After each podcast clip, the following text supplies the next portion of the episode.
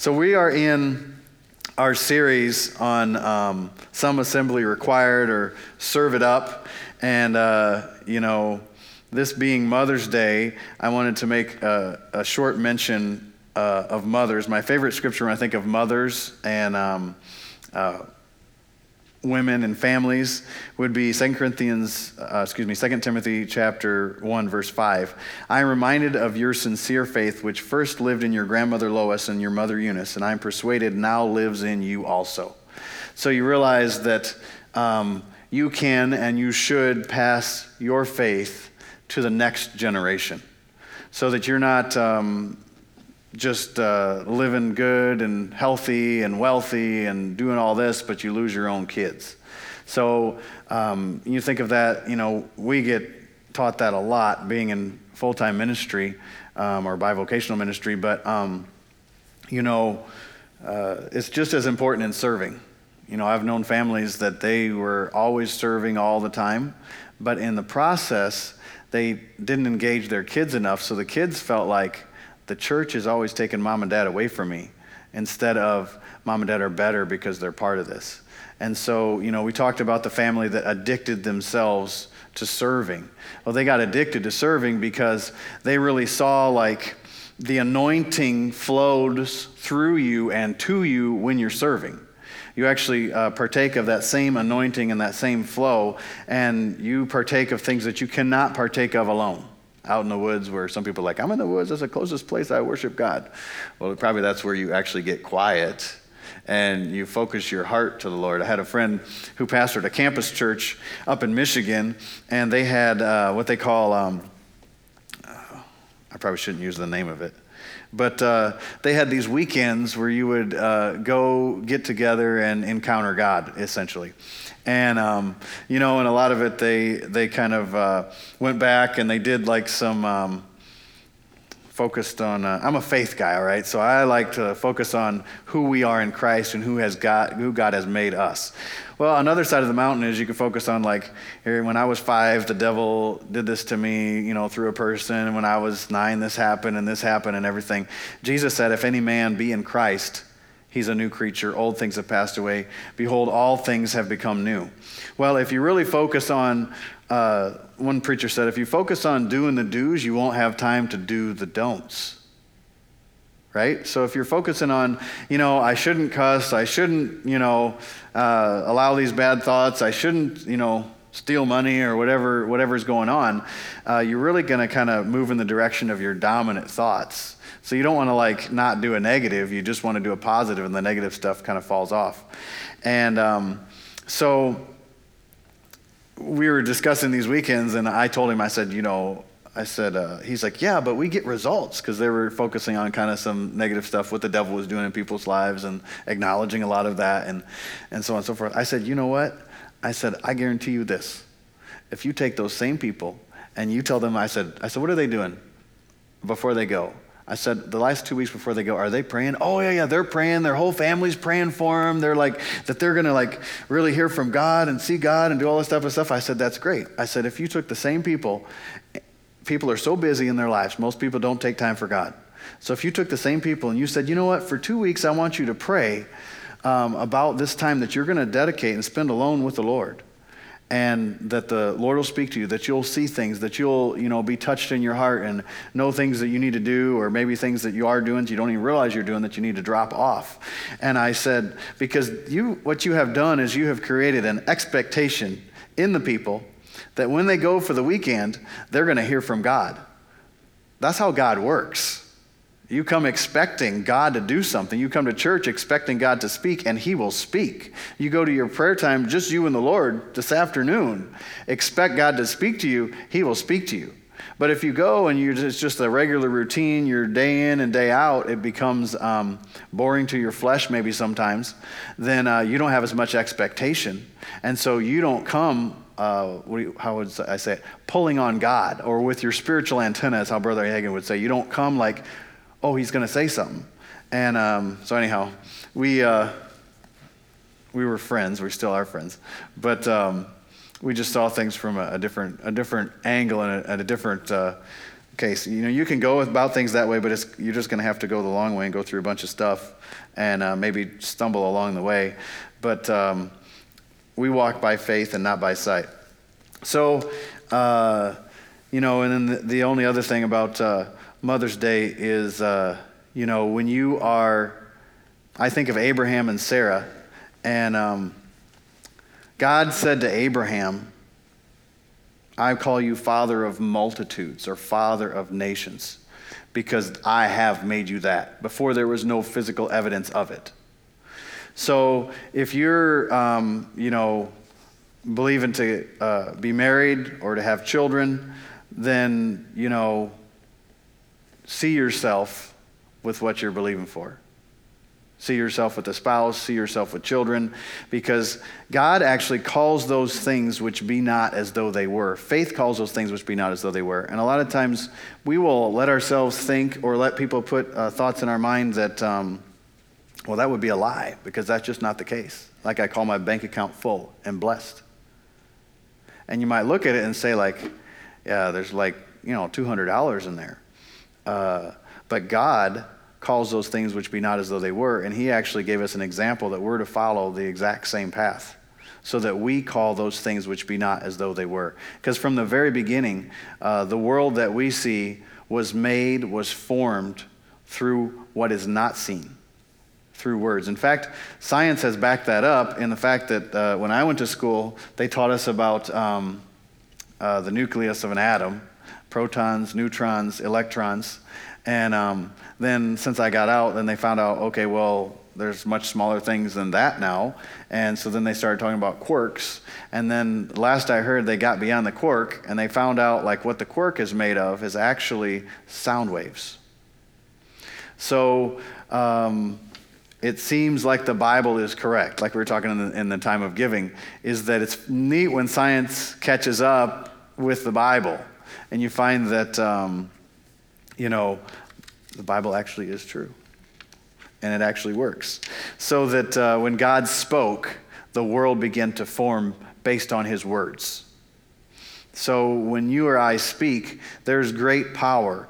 And sometimes you worry, uh, I don't, but I did in the past. And sometimes we could find ourselves worrying that, well, somebody's going to speak a curse over me. You know who really speaks the most curses over you? Is yourself if you don't watch your own words, okay? Um, and a curse really has no power if you don't believe it has power. You know, if you're going to say, like, oh, so and so, they're putting out curses and I don't want to be affected by it, you know, well, uh, Balaam found out that the curse of someone has no match for the blessing of the Lord. And Christ has redeemed us from the curse of the law and every other curse. And so we don't have to live under a curse. We don't have to worry about curses. But where we ought to look is what's coming out of our mouth because you are framing your world with your words. Uh, Brother Hagin used to say this all the time. If you don't like what you have, look at what you've been saying. Because in a great measure, what you experience today is based on what you thought and said yesterday. I don't mean Saturday. I'm talking about last month, last year. Now, all of us, okay, I, I have a tendency to do it, don't I? I'll just speak for myself. Like, I have moments where I'm not speaking in faith, where I let my flesh rise up and I, you know, I just like go ahead and spew forth, you know, sometimes from the pit of hell, hopefully, mostly not, but sometimes it is. Um, but, you know, anything that's not of faith is sin, the Bible says. And so we want to always speak in faith. In other words, anything that's not trusting in God and your statement and your thoughts is sin. So it's easier to sin or miss the mark than what, what we thought, and that's just to not act in faith. In other words, like, you know, I, this just isn't working out for me, so I'm just going to do this myself. And um, God will, God is so awesome that He will bless you, He'll bless me as far as we'll let Him. You know, but He can't f- put His full blessing and His full approval on your way to do it or my way to do it. He'll bless you or me as far as I'll let Him. And so, if you uh, believe God that um, only you'll never have cancer, you'll never have a terminal disease, those type of things, then that's where your faith is at. You can have faith there. In fact, I know of a lady that Dad Hagin talked about that she had faith for that. Um, but uh, she didn't have faith for like uh, colds and flus. So she'd get colds and flus, but cancer came, she goes away. Other, also heard of the opposite, where you have faith for like a cold and a flu, but then some big cancer comes and they don't have faith for that. So you realize we have faith, we can have faith in one area and not in another. And um, you can have faith financially for certain things and not for other financial things. You can have faith um, for your attitude in certain relationships, but not in others. You know, in relationships, that's generally an indication that you're really fleshing out because you want to be mad at that person and you want to tell that person off. Um, but you and I are to walk by faith and not by the sense realm, not by what we see or feel or can touch. And um, one of the best ways to stay in faith, you know, um, Peter and John, after they were in prison, says they went to their own company. They went to those that they believe the same as, that they were with, because when you're in a, a, group of people that believe the same as you, it strengthens your faith. And it causes you to actually um, sometimes even step out in ways that you wouldn't on your own. And it definitely causes you to be like, uh, I've been in situations where I didn't realize I was in a weakened faith condition. Right? We all have the measure of faith. God has given every man the measure of faith.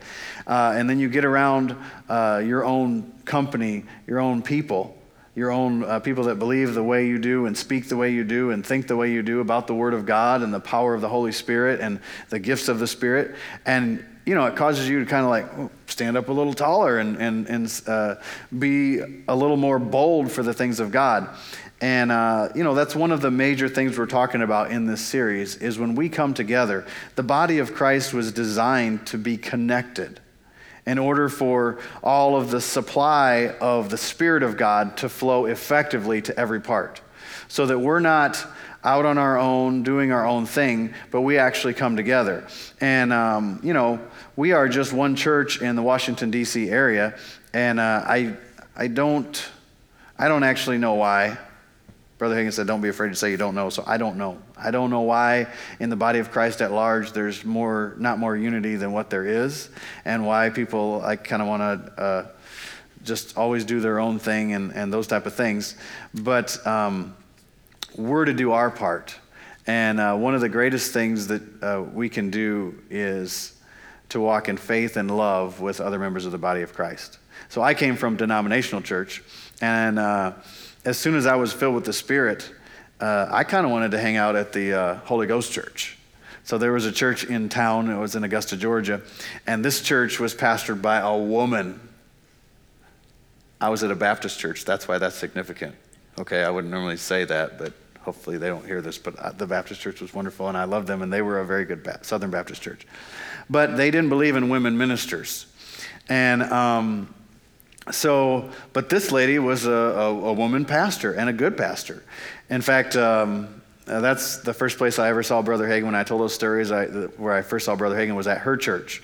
And they had had, at that time, I think when he came, they had had like three uh, brain dead people raised up, completely restored. And then by the time maybe like three or four years later, they had like seven.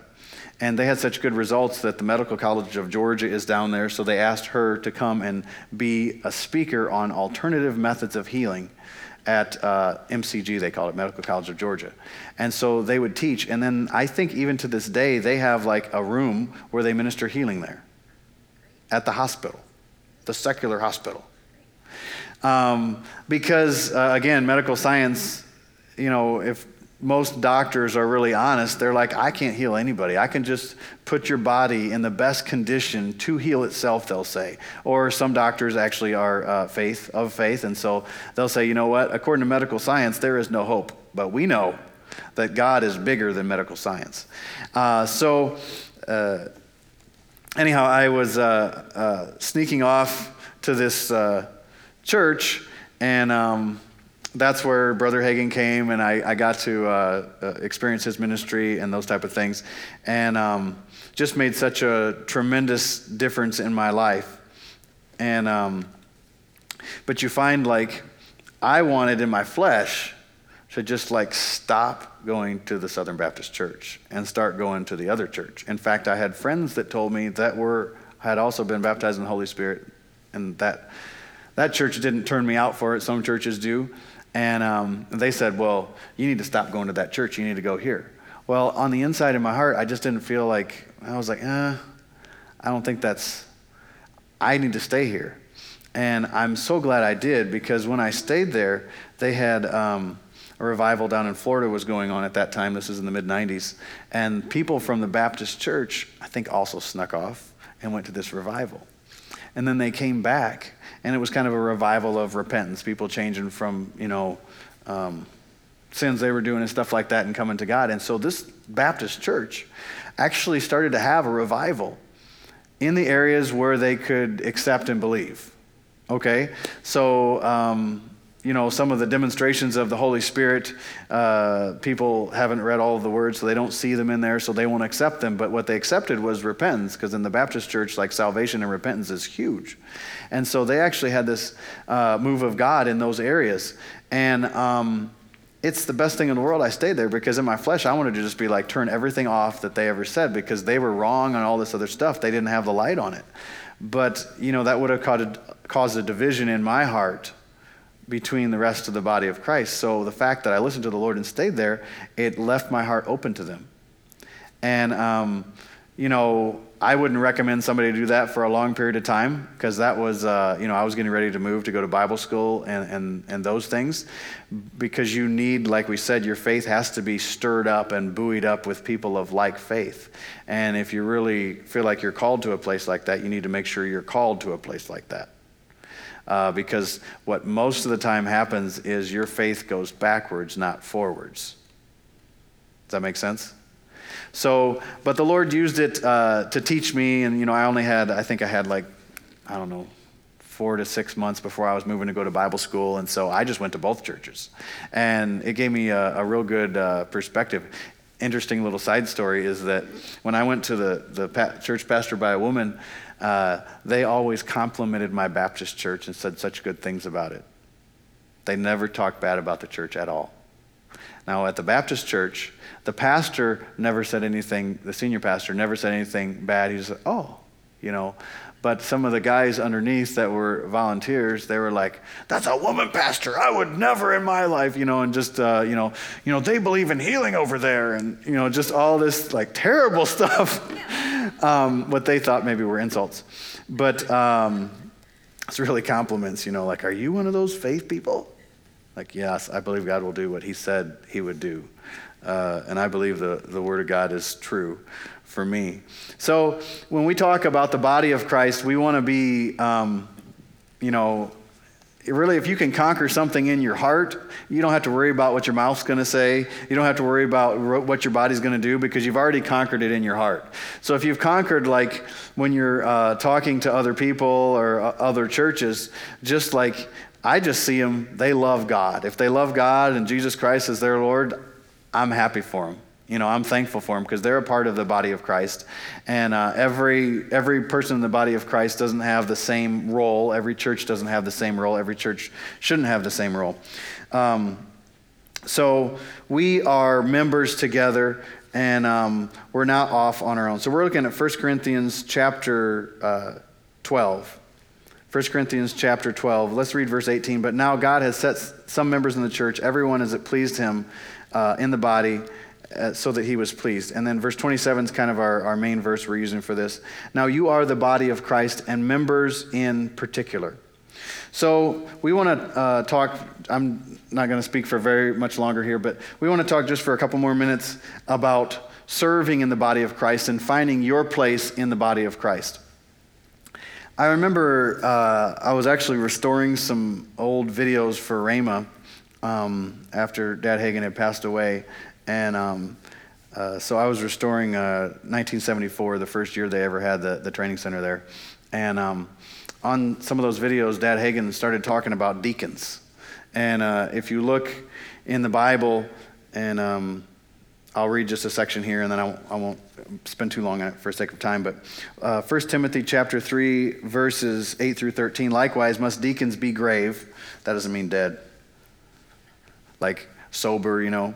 Um, not double tongued, so not lying, not given to much wine, uh, not greedy for filthy lucre. Uh, the, the, Bible actually says, like the bishop, which is a pastoral role, and sometimes a bishop can also be church planter, those type of things, uh, shouldn't be given to wine. So, in the that the deacon shouldn't be given to much wine. So, there's kind of like a progression there. Um, but um, holding the mystery of the faith in a pure conscience, and let these also first be proved. Let them use the office of a deacon, being found blameless. Even so must their wives be grave, not slanderers, sober, faithful in all things. Let the deacons be husbands of one wife, ruling their children in their own house as well. For they that have used the office of a deacon well purchase for themselves a good degree and great boldness in the faith uh, which is in Jesus Christ. Well, we've got some great examples of deacons, like Stephen was a deacon and uh, Philip was a deacon before he was an evangelist. And so you find like deacon, the best way really to define deacon is someone that serves. So you guys are all involved, you're deacons. Uh, you know, uh, any type of uh, helps ministry that's not like the fivefold ministry is going to be like a serving oriented ministry. And um, you know, actually, I'd like to tell most people in the fivefold ministry, Jesus said, like, I didn't come to be served, but to serve. I think we talked about that a little bit last week. Is that we're all here to serve, uh, we're all here to help. But the, the fact that in your part in the body of Christ, you have an office that you stand in, the same as I have an office that I stand in. And then there's an anointing that's available for that office, and an, an anointing to fulfill that office. And Brother Hagin, in this uh, lesson he was giving the students, said something, and I'd never heard him say it when I was traveling with him. And he said, You know, he said, in all my years, I've only ever met maybe one or two Bible deacons. He said, I've met a lot of people that are called deacons, have the title of deacon, but I've only ever met one or two actual, what I would say, that's a deacon like in the Bible. And of course, that got my attention because that's. Uh, you know, he was in the ministry. Well, at the time, at that time, he was only in ministry probably like, um, what would it be, 45 years. So when he passed away, it was like 69 and three quarters years. So he had a little bit of experience, a little more than me. And um, he said that, and then he went on to amplify, and he said, you know, I was at one church, and the pastor had a moral failing. And he said, Oh, I've messed up. You know, I'm to, you know, I need to get out of the ministry and do all this type of stuff. And the deacon came to him and said, Well, um, are you repentant? Oh, yeah. I'm, Like, I've, I completely have asked the Lord to forgive me. I have no use for this anymore, and I'm not involved with it or with them. And um, he said, Well, I don't see why you wouldn't, why wouldn't, would you be willing to stay here and let us restore you? And he's like, Yeah, I guess I would. And so they actually restored that man, and he stayed in the ministry. And Brother Hagin told about another guy um, that had uh, the pastor uh, messed up financially somehow. He didn't give the exact details, but probably stole money or something. I don't know. And um, same same scenario. And he said, you know, because in most churches you're going to have like if uh, somebody messes up, especially like the pastor, it's like you know crucify him you know, let's get rid of them. And some of the people probably need to be gotten rid of because if they're just happy to live that way and they're going to live that way, you don't need them and they're not in a condition to lead. Uh, but this particular church uh, and the deacon was willing to say, you know what? Why don't you let us restore you? So they looked beyond, uh, you know, I would call it self righteousness, and said, you know, this is what we're this is what we're going to do. We're part of the body of Christ. We're here to restore you, and we're here to help you. And so um, you find that what we put titles on for roles that people have. Um, and what we see people do is not always the full amplification of the biblical definition of what that role is.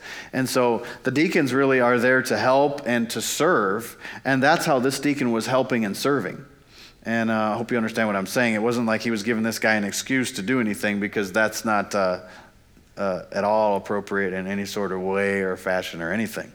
But to walk in love and to restore someone, the Bible actually says in Galatians chapter 6 that um, if uh, brothers, if a man be overtaken in a fault, you which are spiritual, restore such a one in a spirit of meekness, lest you also be tempted.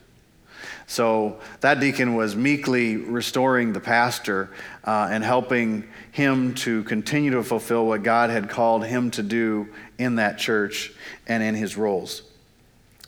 And then we find that there's actually a ministry of exhortation. Uh, Romans chapter 12, verse 8, Amplified says, Or he that encourages in the act of encouragement, he who gives with generosity, he who leads with diligence, he who shows mercy and caring for others with cheerfulness. So there's, there's a ministry of encouragement in the body of Christ, there's a ministry of generosity, of giving.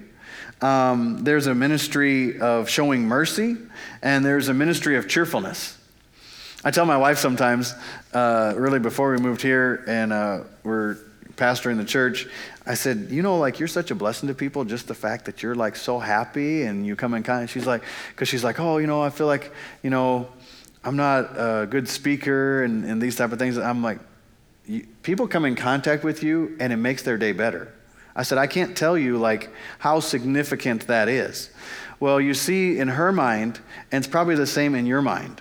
Maybe an area where the Lord has gifted you, you see as not significant well, that's good. That's where the devil wants you to think because you're not going to use it, you're not going to do much with it. But when you start to realize this is something that the Lord has put in me, this is something that I have to give, uh, you're way more of a blessing than what you will ever know this side of heaven. And you make more of a difference than what you ever know this side of heaven. None of that is like, you know, you need to, if you're like my wife, uh, it doesn't mean you don't witness, you don't do all this type of stuff, but she's a huge witness just by how she is. You know, and she's not like that all the time. She's like that most of the time. I'm trying to say she's not perfect. It's Mother's Day, she's perfect. But um, no, she's like that all the time, but she would regard it as not as significant. Uh, you know, of course, I've been telling her how significant it is. But um, so in your heart, you know, think for a second, like, what is it in you? You know, you may find that people say, like, you know, you're really gifted in this area or that area. There was a, um, speaking of encouragement, there was a lady in um, one of Brother Hagin's churches that was uh, an encourager. And um, there was a service, and he was closing out the service. And at the end of the service, this lady started to uh, really start to encourage and prophesy. And he ran churches decently and in order. So he said, okay, he's like, he said, go ahead, give that out. So she stood up and she just started speaking words of encouragement with her eyes shut and she's walking back and forth on this up on this little wood thing and so she'd go and she's speaking these words of encouragement and someone that was lost came went to the altar and received jesus her eyes are shut she turns and then um, uh, every time someone would come down she'd do a little dance but her eyes were closed she didn't even know they were down there so she goes and she keeps encouraging, keeps encouraging until every person that was in the auditorium that wasn't born again came to the altar. And, um, you know, she actually, in the process, when the last one did, uh, Brother Hagin said, he's like, God is my witness, and everyone else that was there, she, it was, she was up on, like, you know, it's how they used to call the platform, like the altar. You know, so she's up there and she starts dancing. The last one, she danced out in the middle of the air and then came back on the stage with her eyes shut probably for eyes were open, she'd have fell. And, um, but God has roles for you and for me um, in the body of Christ that we're not even aware of. And you may stand in more than one role. Just because I'm a pastor doesn't mean that I don't uh, have giving or encouragement or whatever else it is. And just because you're not a pastor doesn't mean that you don't have other giftings, or doesn't mean that maybe you're not called to be a pastor later in the future. Um, so the giftings don't work uh, independently, you know, and even when you talk about studying the gifts of the Spirit, uh, we'll like study them like, you know, word of wisdom, word of knowledge, discerning of spirits, uh, miracles, faith, gifts of healing, and um, diversities of tongues, interpretation of tongues, prophecy. So we'll talk about them all like that, and we think, okay, like, well, that person operates in the gifts of prophecy. Well, very rarely do you actually see just the gift of prophecy on its own or just the gift of interpretation on its own, or just working of miracles without maybe special faith. Or so we'll like in our heads to look and study and figure out and understand. We separate them all, but they really work together. And really, uh, the best gift is the gift that's needed at the moment. And so, same thing with the body of Christ. We kind of separate like all these out uh, to, um, to explain them and to understand them with our minds. But you're going to have uh, people flowing in and out of these uh, offices and these gifts periodically so that you're not like, my ministry is giving, and that's my only ministry. So I actually don't pray for the church. I actually don't attend the church. I send my check. You know, and this is this is what this is my role and this is my job. Well, you actually have more roles than that, and um, more uh, ability than that, and the anointing is there for more than just that one thing that maybe you have an affinity for that you like, and you're kind of like, oh, this is this is my area. You know, I'm not I'm not interested in all the rest when you are in your place of serving, things happen. When I was um, serving as an usher at Rhema, they said, get involved. So I got involved. I wanted to learn. Um, I'm more like a reserved personality. So I became an usher and got to meet people, and the Lord laid on my heart 13 months after I started ushering, you need to do video, which I never had dreamed of. And so I started serving in the video department. And then about a year later, they uh, wanted to hire me on staff. And so I've told you some of that story. So I went on staff. Well, three months after I went on staff, I actually, you know, I was making a lot of money and had potential to make a lot of money before I went on staff at Rhema, and then, um, you know, I had a change of income. And so uh, I'm there, and I still worked part time at the other job because they, I had flight benefits and I could fly, and um, it was nice to have a little bit of extra money. And, um, but there came a time when there was like a 90 day thing where I had worked at Rhema where I had to like you know, if I was going to stay there, I was going to stay there. And um, I knew in my heart, I don't know how to explain this any other way than just to say I just knew it in my heart, that if I left and didn't stay, that the whole course of my life would change. So I had been on one meeting with Brother Hagin. I wasn't full time yet. I, of course, I stayed. And um, that's when, uh, shortly after that, they put me on full time with Brother Hagin. But what happened, the, I think it was the week after I committed to the Lord, okay, I'll stay. I met my, my wife. And I met my wife just, um, we were going to do interviews, and I wasn't even that excited. I wasn't upset, but I wasn't that excited to go do these interviews. Yeah, we're doing these interviews, but I was just serving. So the Lord opened the door for me to actually be a part of the ministry on paid staff by serving. And then when I was on paid staff and serving, uh, I met my wife. And so I have been extremely blessed serving in where the Lord has called me to serve and what He's called me to do. And that has really opened up tremendous opportunities and doors in my life just through serving Him, through being faithful and labeling those VHS tapes. We should call this like the VHS tape series. You know, we should label it that. And, um, but when you're in your place and you're serving and you service to the Lord, it's like, you know, I had the thoughts like, should I stay, should I not? But I always stayed. I said, no, I'm, I'm submitted to you, Lord. This doesn't make any sense to my head. This is crazy to my head, you know. And um, some of my, some people would tell me it was crazy. And, uh, but, you know, it's always fun to look in hindsight and say, oh, I'm so glad I did that. And I knew, I knew uh, with the decision that it was something very, very significant. And I know, like, my wife was the biggest part of that. And then, of course, driving with Dad Hagin was, a, was another big, big part of that. But when you're in your place to serve, you're in a place where the anointing can come and the things that you need, the Lord can get through to you.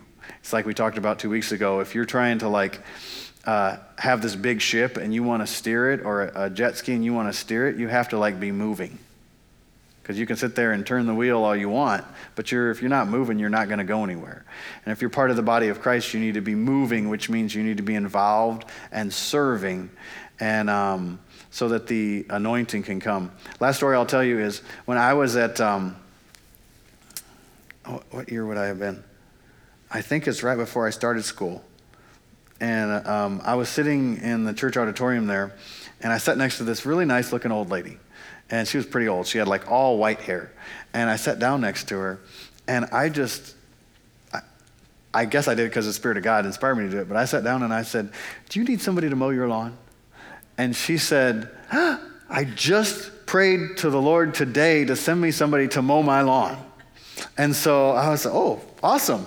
So I was doing it not to make money. I felt the Lord laid on my heart um, to take care of uh, like orphans and widows, and I didn't know any orphans, and this woman was a widow.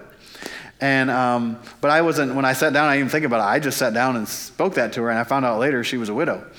And um, so over like my time at Rhema, I don't know, two or three years, pretty much all the time. And then after that, uh, you know, I got married, and um, I think she had someone else mowing her lawn then and stuff. And um, so I would mow her lawn, and she would do my laundry. It was a great, it was a great blessing. I'm a single guy, and she did my laundry. I mowed her lawn, and um, it was Oklahoma, Tulsa, Oklahoma. So we would get like 100 degrees or whatever in the summer, in the hundreds. Like I remember in Michigan, we would have uh, on the news, they'd have over 100 days of snow every day. And in Oklahoma, they had over 100 days of 100 degrees or more every day. So I'm mowing her lawn even in the summer. And, uh, you know, you, you start out, you're like, I'm going to do anything for God. And, you know, then it's like really hot. and you've got friends that you've developed now that you want to go hang out with and everything. And so you feel like, man, I'm really sacrificing. But it was, a, it was such a blessing to do that. And I can remember talking to the Lord while I'm mowing her lawn or weed eating, and like, Lord, I'm, I'm doing this because you said to do this, and I want to bless this woman and, and take care of her. Well, she never did tell me, but somebody else told me. When I went to go on staff at Rhema, it was like a, everybody wanted to, at the school pretty much wanted to be on staff, and it wasn't the easiest thing to get on staff. Well, when they were uh, looking at my app or something like that, she knew the pastor, which I didn't know, and said something to him, and maybe I, even to Brother Hagin, because she knew Brother Hagin and all this stuff. And so she, she spoke on my behalf. I found it out afterwards. And I thought so many times, look at, look at how God rewards faithfulness. Because I wasn't going around telling everybody, I mow this widow's lawn and I'm doing all this stuff and aren't I awesome? I was, you know, I kept it to myself. And, um, you know, uh, I just did it because the Lord put it in my heart to do it and to serve. And it's amazing to me when we come and we say, Lord, use me as you choose. I'm here to serve. You give me the assignment. I don't have to be the one doing this or doing that. I may want to do this or want to do that, but I'm here to serve. And when you get in that serving position, you're in the position where He can promote you and put you where He wants you to be. See, because I was in the uh, Southern Baptist Church, so when I went to Rhema, there's a lot of kids like second generation Rhema. So their parents went to Rhema, so they're like, their parents are regional directors, which is their affiliation churches, all this stuff. And I'm basically a nobody. And I'm sitting here thinking, I'm a nobody, and I'm because ha- I'm more introverted, so I'm happy about it. but you know, the thoughts would come like, well, these people, they've already, they know all these people, so they've got a preaching schedule. They can go out and do all these churches, and I don't know anybody. Well, you know, within a month after graduating, I was traveling with Brother Hagin. And then all these people that were pretty proud that they had their affiliations and their relationships were like, tell me what it's like to travel with Brother Hagin. But I didn't do that. God did that. So, uh, because I was in my place and I was serving, and I said, Lord, I'm, I'm going to do whatever you have for me to do. And, um, you know, the Lord has blessed us and, um, and prospered us, of course, as well. But there is no joy or no satisfaction like the satisfaction of saying, I'm just here to serve you, Lord. Where do you want me to serve? What do you want me to do? And uh, you know it kind of gets rid of uh, selfish ambition and, and, and, those type of things because uh, it's the easiest thing in the world to have uh, selfish ambition and just say like well i'm going to do this i'm going to accomplish this i'm going to do all this. And um, you know you can be ambitious in the lord but like selfish ambition is way different. That's a whole nother series. So go ahead and stand with me if you will. I hope you're enjoying this series. I'm enjoying the series and um, it's um, it's always good to draw upon the Spirit of God and draw on what He has placed in the body of Christ, because Jesus put uh, the gifts in the bodies uh, in the body of Christ, and each member as it pleased Him, and as it pleases Him, and faith pleases Him, and you know humility pleases Him, and faith and humility really go together a lot, so that we're always having a heart attitude to say, okay, Lord, I'm here I'm here to serve you. I'm here to do whatever you have for me, and I'm going to be happy and faithful doing it. I remember Stanley Livingstone, they found his journal after he had passed away. And, you know, Dr. Livingstone, I presume the guy was in Africa and did so much missions work. And um, um, they found his journal, and his last entry in his journal was, My Jesus, my King, my Lord, my all, once more I dedicate my whole self to thee. And that was his last entry. And so you find like um, all of us come to periods in our life when, um, it, you know, we just have to refocus and say, okay, Lord, I'm here to serve you. I'm not here for my own good or my own benefits, uh, but I'm here for you. And I'm not doing this because I decided to do this. I'm doing this because this is what you have me do. This is where you put me. And that's the best way to live because really then the pressure's not on you and the pressure's not on me. The pressure's on Him. And uh, that's a, a very freeing way to live. Heavenly Father, we thank you for your word. We thank you that you have made us, each of us, um, part of your body, that you have given an assignment to each and every one of us. Father, I pray uh, for each person that's here, each person that's listening, that you would uh, give us insight and show us exactly what you'd have for us to do right now. We thank you for places that you've got us involved uh, at the moment. And Father, we thank you for many more opportunities. We thank you that you give us strength, that your anointing flows through us when we uh, stop uh, doing our own thing and we start serving you and we continue to serve you. Father, we thank you for all of your blessings and benefits. Father, we plead the blood of Jesus over every family, over every body, over every bank account, over every heart. Father, we thank you that the blood of Jesus has freed us from the power of the enemy, that the blood of Jesus has set us free from old habits, from addictions, that the blood of Jesus has made a way for us to come in your presence without fear, but to come in fullness of joy and love. Father, we thank you that your joy is our strength, that we're renewed every day by your word, that your word is alive and powerful, sharper than any sword, Father, that it divides our spirit and our soul. Father, that it helps us know our very thoughts and intents that are in our our heart. And Father, I pray um, for all of those uh, that are listening, Father, that you would. Uh, place within them a spirit of wisdom and revelation, Father, that uh, in the knowledge of you and the knowledge of Jesus Christ, Father, that we would see things that we've never seen and know things that we've never known. We pray as we go today and as we go this week that you'd give us great opportunities to love on someone with the love of Jesus, to speak uh, your life and your words, uh, to have an encounter with Jesus Christ through encountering us. Father, we thank you for it. In Jesus' name, amen.